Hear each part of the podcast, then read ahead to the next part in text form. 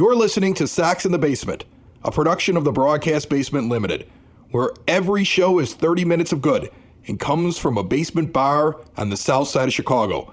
Pull up a stool, pour a cold one, and join us right now for Sox in the Basement. Heard everywhere podcasts can be found and always at soxinthebasement.com. Bellying up to the nine foot homemade oak bar, pour yourself a cold one. My name's Chris, his name's Ed. This is Sox in the Basement. For fans, by fans, 30 minutes of Sox brought to you by Family Waterproofing Solutions. They're going to take care of you all this month of November, 10% off, in addition to if you mention Sox in the Basement, where they take money off already.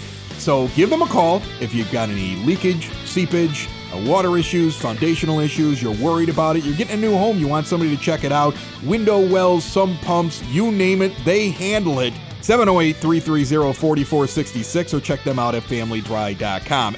James Fox going to be on the show in just a little bit from Future Sox. We got a lot to get into as the offseason has begun, but Ed, we're trendsetters. We are trendsetters, We, aren't we? we are trendsetters, okay? It's the first time anybody's ever said that about me. Avisail Garcia became a free agent since our last show, and now everybody's talking about the possibility of Avisail Garcia being in right field for the Chicago White Sox. Who brought that up?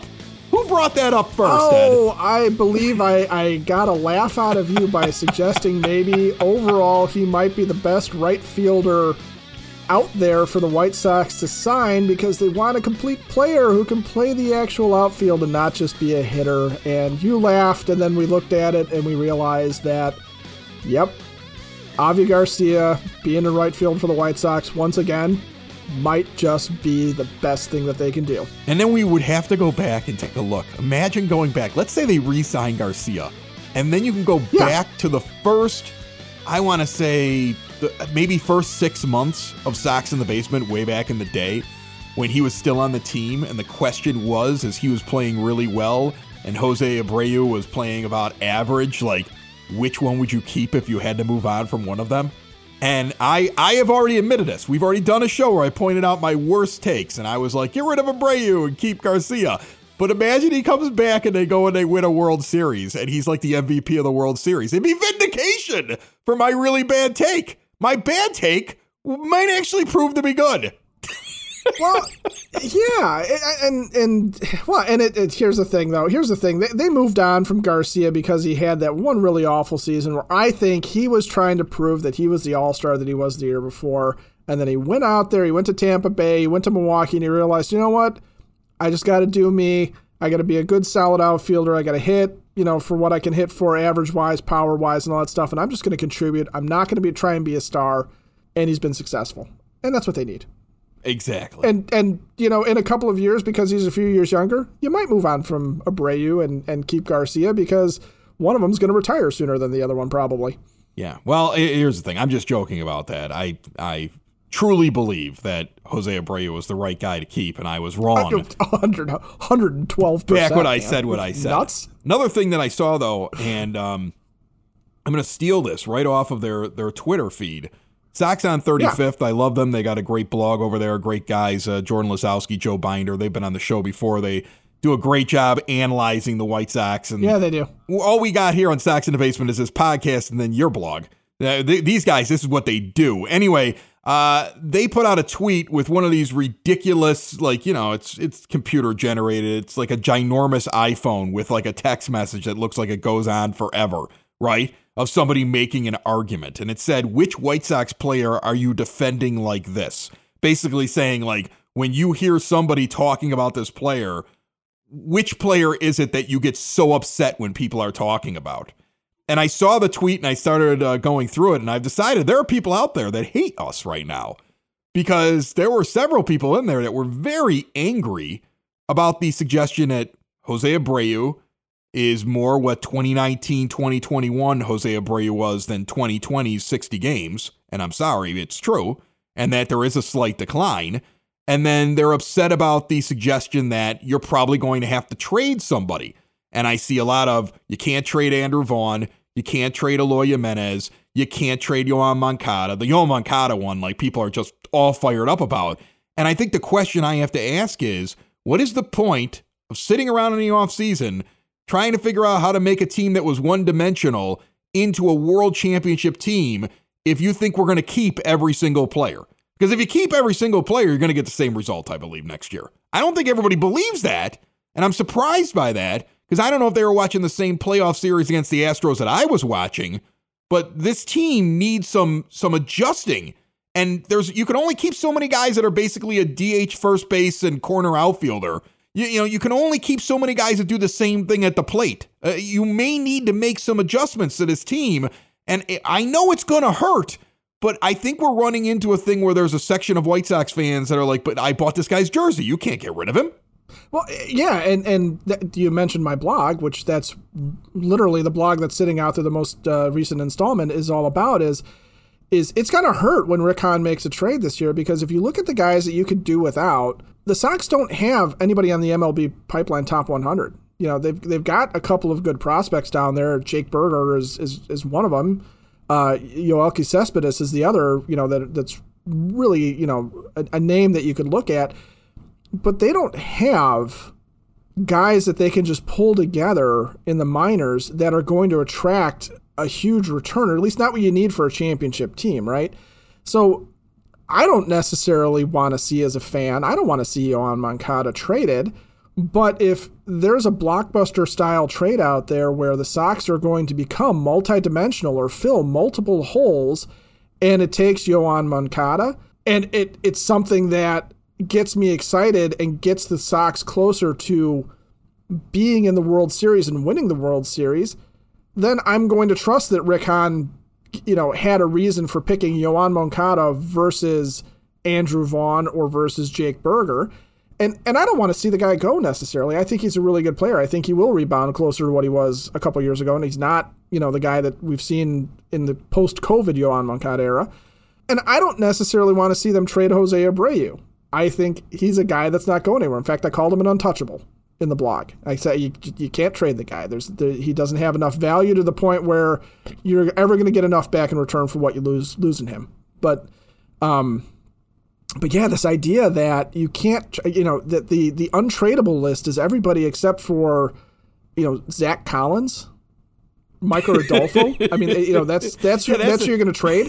who are gonna, you getting for those guys? We're just going to trade Michael Adolfo. We're going to get the, the the thing that's going to fix this entire this entire team. You're going to get an all-star second baseman for a guy who hit 245, granted with a lot of home runs last year, but struck out a ton and, and, and is out of options. Is out of outfield. options, and you have to get rid of mm. basically or put on yeah, your team. and he's, right. he's out of options, and and so you have to put him on your major league roster whether he's ready or not.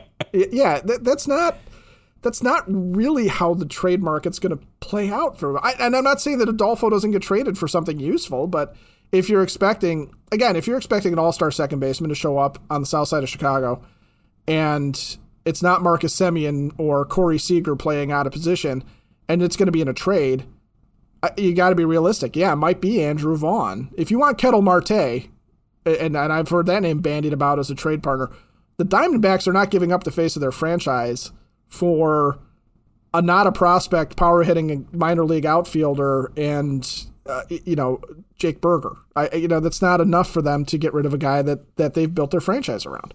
So I just want to name off a couple of names: Eloy Jimenez, Gavin Sheets, Jose Abreu, Andrew Vaughn. All right, those those four names. Those are four names yeah. that are sitting out there right now that would take up three positions: first base, left field, and DH.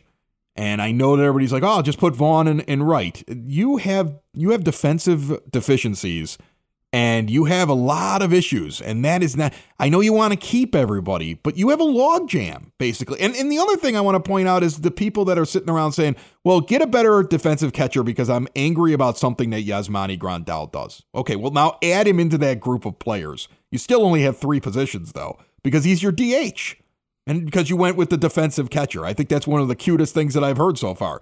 We'll get that defensive catcher and then make uh, Grand, just put Grandal at DH and he can fill in at first base and everything else. All right. So then you got Abreu, Grandal, Vaughn, Sheets, and Jimenez vying for three positions every day on your lineup card.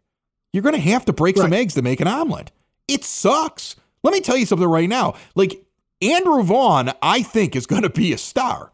Eloy Jimenez showed that he was a beast before the injury, and I think he's going to come back and be a beast. Right? I think he's a 100%. good player. Yeah. Jose Abreu is a leader who, while having declining skills, is still a very good player that, that any championship team would be happy to have on their roster.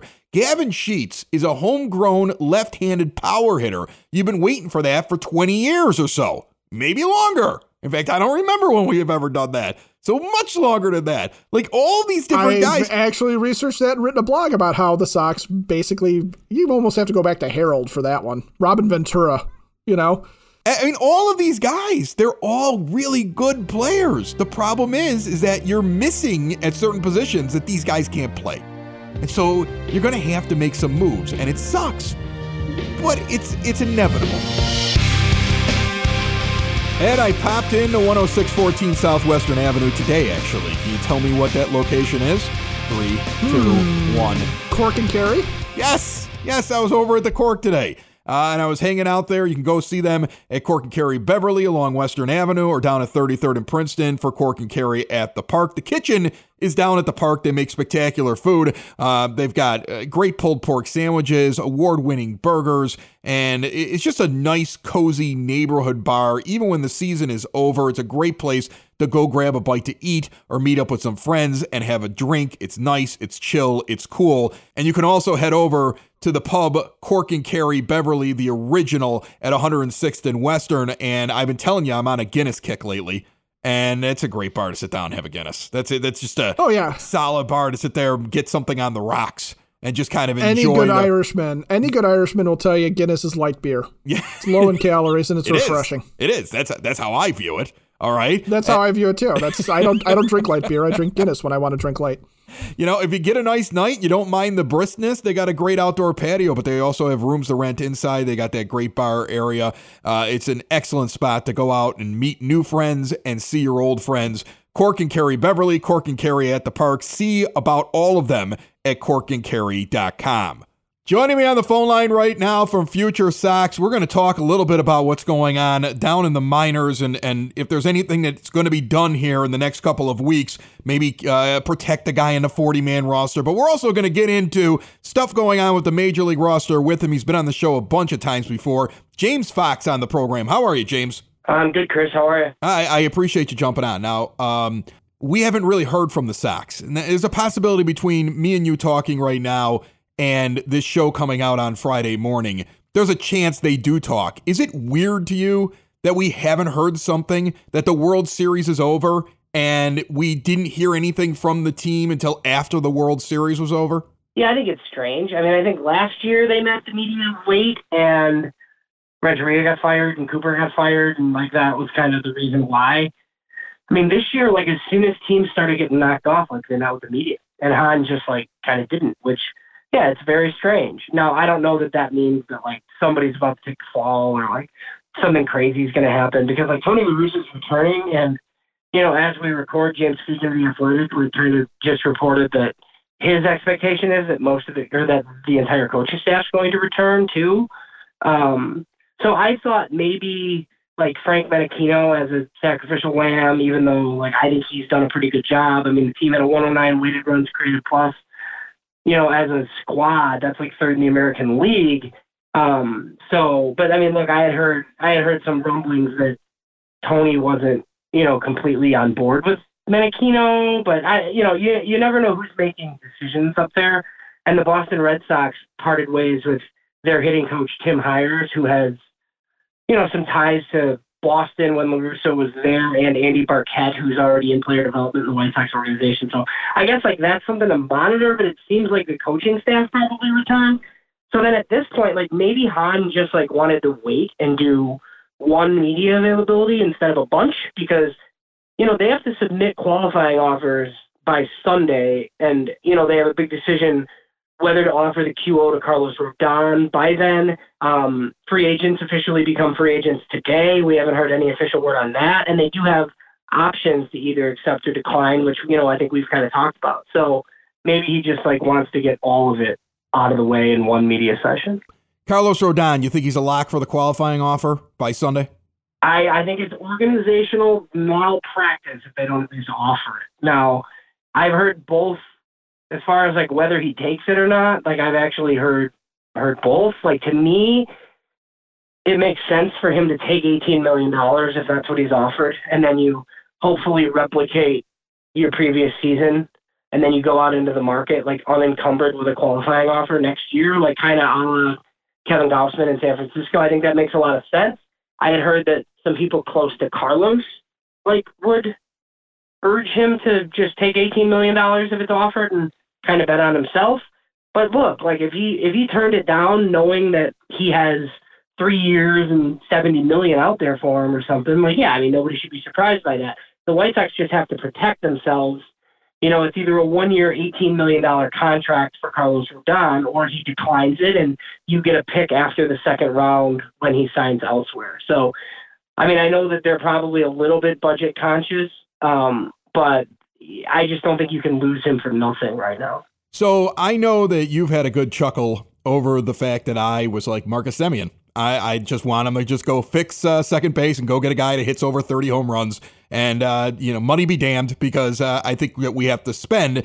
Now, on the other hand, we might agree a little bit on the fact this team is going to spend. What do you think they're going to do this offseason? Is this going to be, you know, let's go out and find the cheapest option to plug some holes because we're pretty much tapped out? Or do you think that because Tony LaRussa only has so much time and he's got the air of Jerry Reinsdorf, that this team is going to go out and is going to spend money and we're going to see some some solid improvements on this roster going into 2022?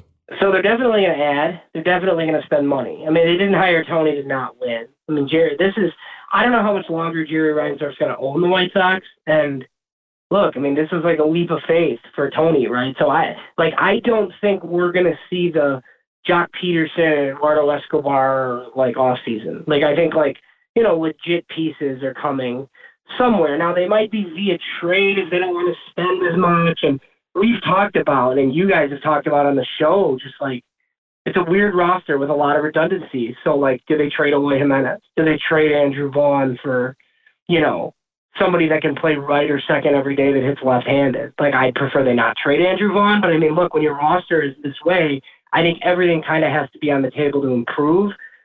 I don't think they're gonna just like sign Marcus Semien and Michael Conforto and like you know push the payroll to two hundred million dollars.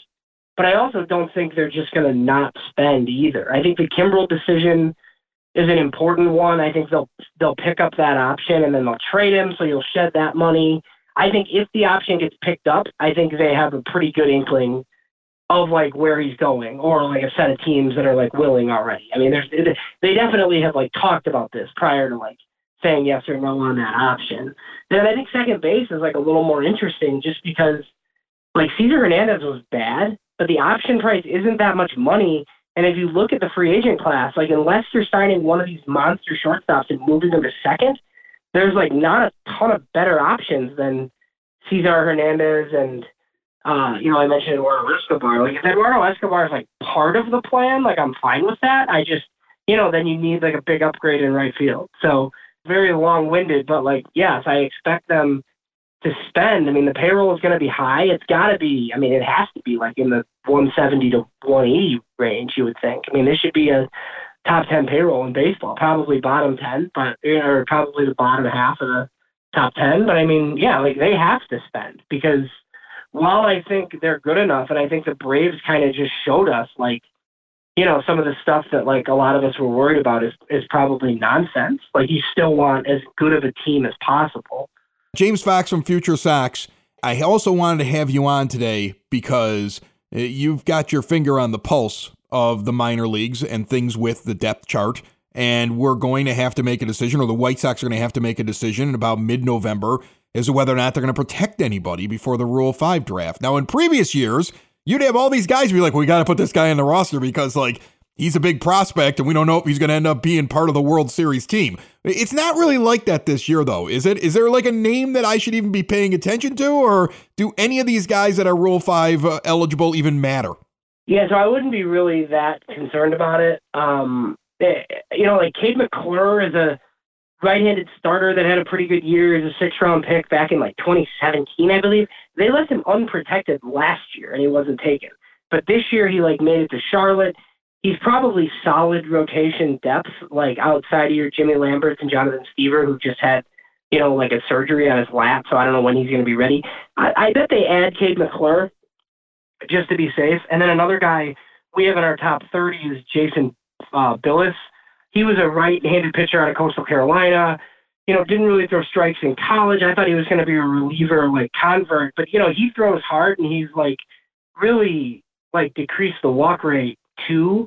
So he he's like one of their top 30 prospects as like a starter that could move fast if they moved him in the bullpen. So I think those two guys are possible. Like there's other names like your Lenyn Sosa's and I, I just like don't think they're in the position to add guys like that, and like uh, you're not really at risk of losing anybody like that either. So yeah, like in past years, it's like oh my goodness, they have to protect like these five or six guys. Like it might be two this time, and then maybe a surprise would be like you know the catcher Carlos Perez that was in Double A and then Triple A. He's like one of their catching prospects that can actually play defense. So you know maybe if like your means go on and they trade Collins or something, like they they add Perez to the roster and then sign a vet catcher or two or something. But I would say those are like the three names to keep an eye on in regards to Rule Five. But as of right now, I mean, if the players get locked out, like there won't be a Rule Five because that's in December.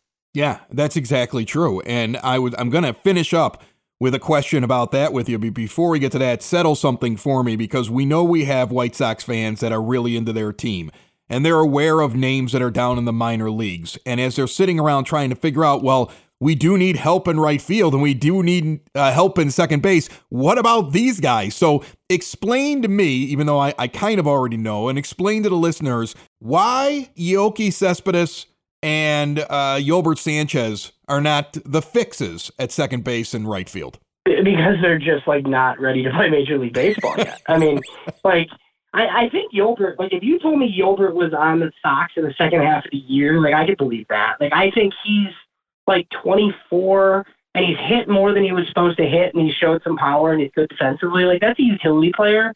And like for two million dollars or two and a half million dollars, like that's fine. And there's he doesn't really need a ton more seasoning. Like I think you send him to Charlotte as one of your middle infielders, and then if he's like the new Danny Mendick or something, like I think that's realistic. I just you can't start the season with him. I don't think. I think, but I think Romy Gonzalez, and you know, for your your Leury fans, and look, the last time we badmouthed Leury Garcia on a podcast, like he delivered like one of the greatest moments of like our lives. You and I both did it, James, right before Game Three. Yeah, and then he hit the monster homer.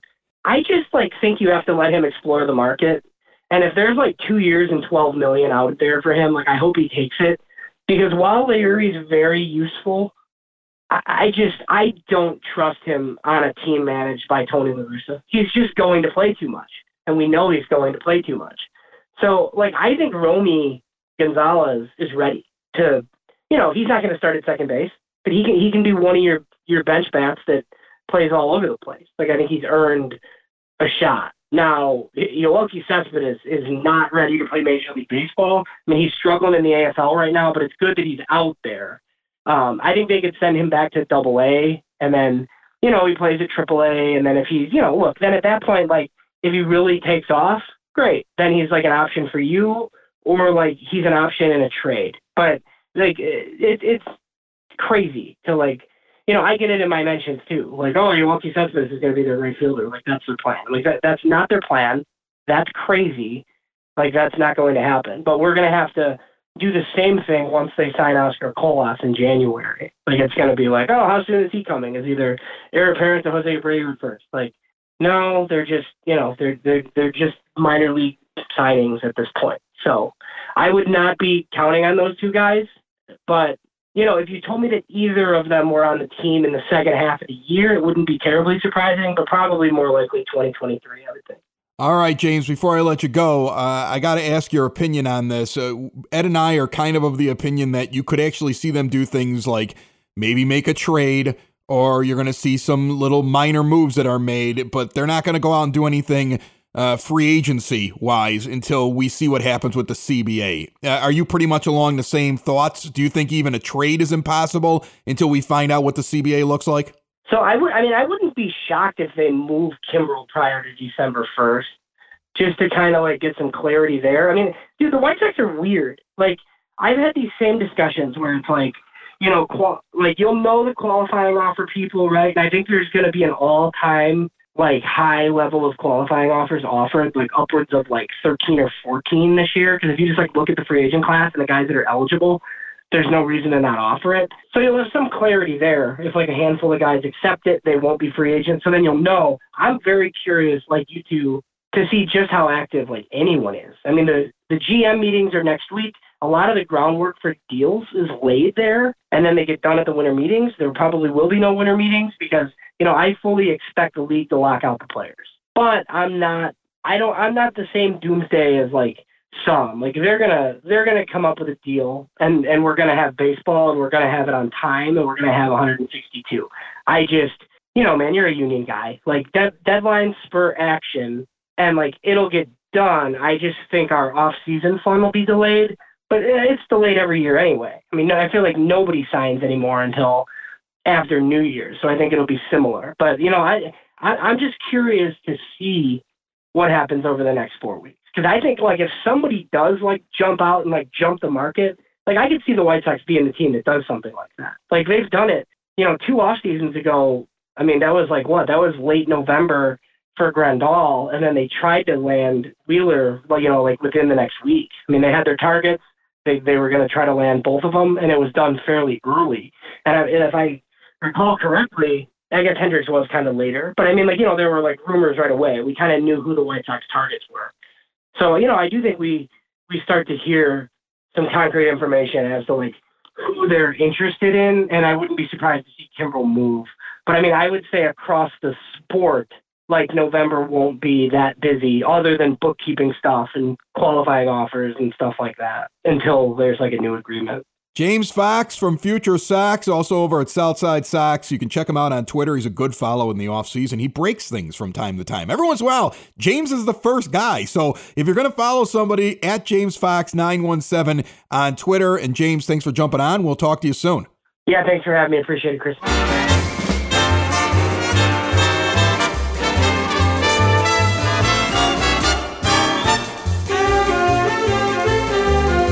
We're getting uh, some people that have thrown out names for our thousand dollar guest bounty. A couple of names thrown out there for the thousand dollar guest bounty. Uh, I have to I have to check on this one because I just don't know whether or not like when I get them I don't know if they're real. I think that's the thing. Yeah, that, that that's well, that's the trick though. Is, is yeah. that you can you can toss a name our way, but you got to be able to deliver. They right. got to be able to appear on the show. I don't want to like announce it, but like I just got one that was given to me. It was a former general manager in Major League Baseball, that would be just an interesting name to you know to talk to. And he's been critical of Jerry Reinsdorf in the past. Like this, I think this would aggravate the White Sox if I had this person on. But I don't know if he's real.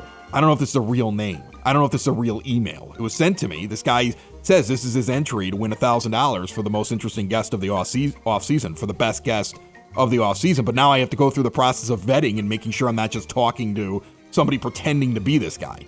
So like that's where that's where I'm at on a couple different guests right so, now. So you're worried about being catfished in yeah. this process? Yeah, I'm worried about being catfished. That's I don't want to well, be uh, catfished. well, again though, uh, but but again, remember, Chris, the way people win is that the guest appears on the show, and then when we get to spring training, which hopefully will be on time, and the CBA won't prevent this, be. but uh, you know, but when we get to spring training, we're going to have the fans vote on who appeared on the show that was the best guest out of all the entries, and that's how the person's going to win the thousand dollars. It's going to be by by the listeners voting. So they can catfish you, but if they don't deliver, I know, I know, but you know me. I mean, we, we used to do morning radio back in the late '90s, early 2000s together. You you and me. Remember that? And remember yeah, the stuff yeah. that I used to pull to mess with other radio DJs? Like, like what if this is just another podcast? Trying to make fun of the like like I, mean I think the worst in everything because I used to do it. Like I used to I used to mess with other radio DJs. So I'm sitting there going, well, I mean, yes, like I, I know, I know. Like I immediately was like, well, who can mess with? How can I be messed with with this? That's what I was thinking. Like, how can I be messed with?